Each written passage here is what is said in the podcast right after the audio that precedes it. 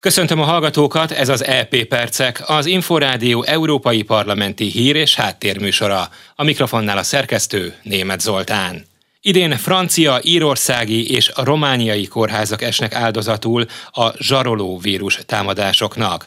Ezzel a trükkel a kiberbűnözők betegek adatait zárolják, és feloldásukért fizetséget követelnek. Ha a dolgozók nem férnek hozzá a létfontosságú információhoz, el kell halasztani az operációkat, így életek kerülnek veszélybe. Bart Grothheist a Renew Europe holland képviselőjét hallják.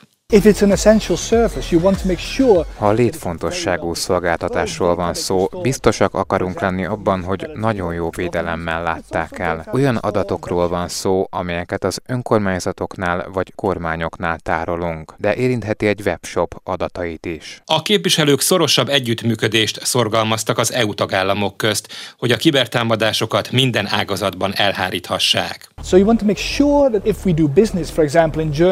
Azt akarjuk elérni, hogyha például Németországban, Szlovákiában vagy Olaszországban akarunk üzletet kötni, ugyanazokkal a feltételekkel tehessük, mint amelyek azonos szintű kiberbiztonságot nyújtanak szerte az Európai Unióban. Az Európai Unió szervezeteinek kiberbiztonságára fordított kiadása 41%-kal kevesebb, mint az Egyesült Államokban. A képviselők új kiberbiztonsági jogszabályokkal kívánják fokozni az EU védelmi szintjét. Jobb technikai támogatást szorgalmaznak a kis- és középvállalkozások részére, a támadások gyorsabb és egyszerűbb jelzését a teljes közösséget lefedő sebezhetőségi adatbázist és az igényekhez igazított nemzeti kiberbiztonsági stratégiákat minden EU tagállam részére.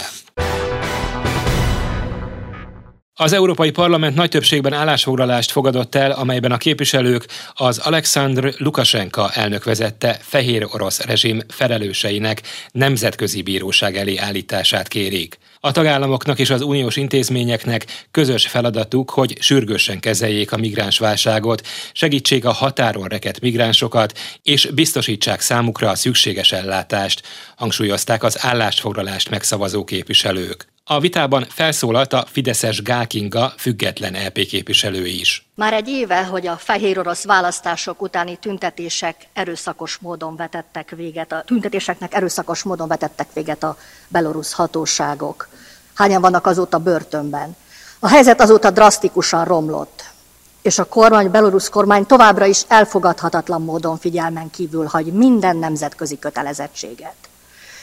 A belorusz lengyel és litván lett határon kialakult migrációs helyzetet illetően teljes szolidaritással állunk Lengyelország, Litvánia, Lettország mellett. Minden segítséget meg kell adni Lengyelországnak, Litvániának, hiszen az EU külső határait védik. Ma egyértelműnek tűnik, hogy a határzár, a kerítés megoldás az illegális tömeges migráció megfékezésére. Bezeg a magyar kormány az országot és az EU külső határait védő kerítés építése miatt csak bírálatot és támadást kap mai napig Brüsszeltől. Magyarország megvédte a nyugat-európai tagállamokat, és ezt teszi ma is a déli határon, ahogy most Lengyelország és Litvánia a keleti határszakaszon. Mindent meg kell tenni, hogy a migráció ne lehessen politikai zsarolóeszköz.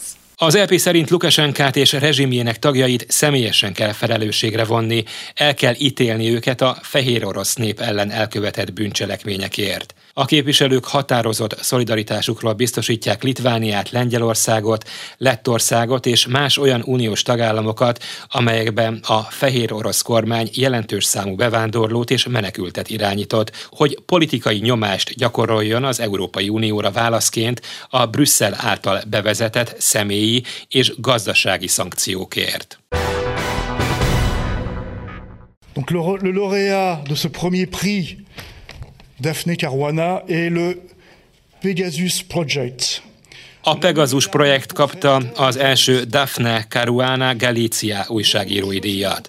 A Forbidden Stories által vezetett oknyomozó újságírókból álló nemzetközi konzorcium vehette át csütörtökön az első alkalommal kiosztott Daphne Caruana Galizia újságírói díjat.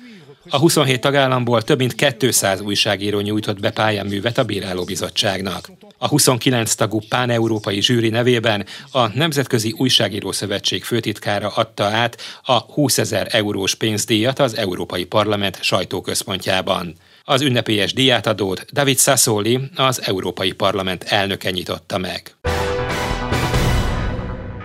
Ez volt az LP e Percek, műsorunk meghallgatható és letölthető a Szolgáltatók podcast csatornáin, valamint az infostart.hu internetes portál podcastok felületéről.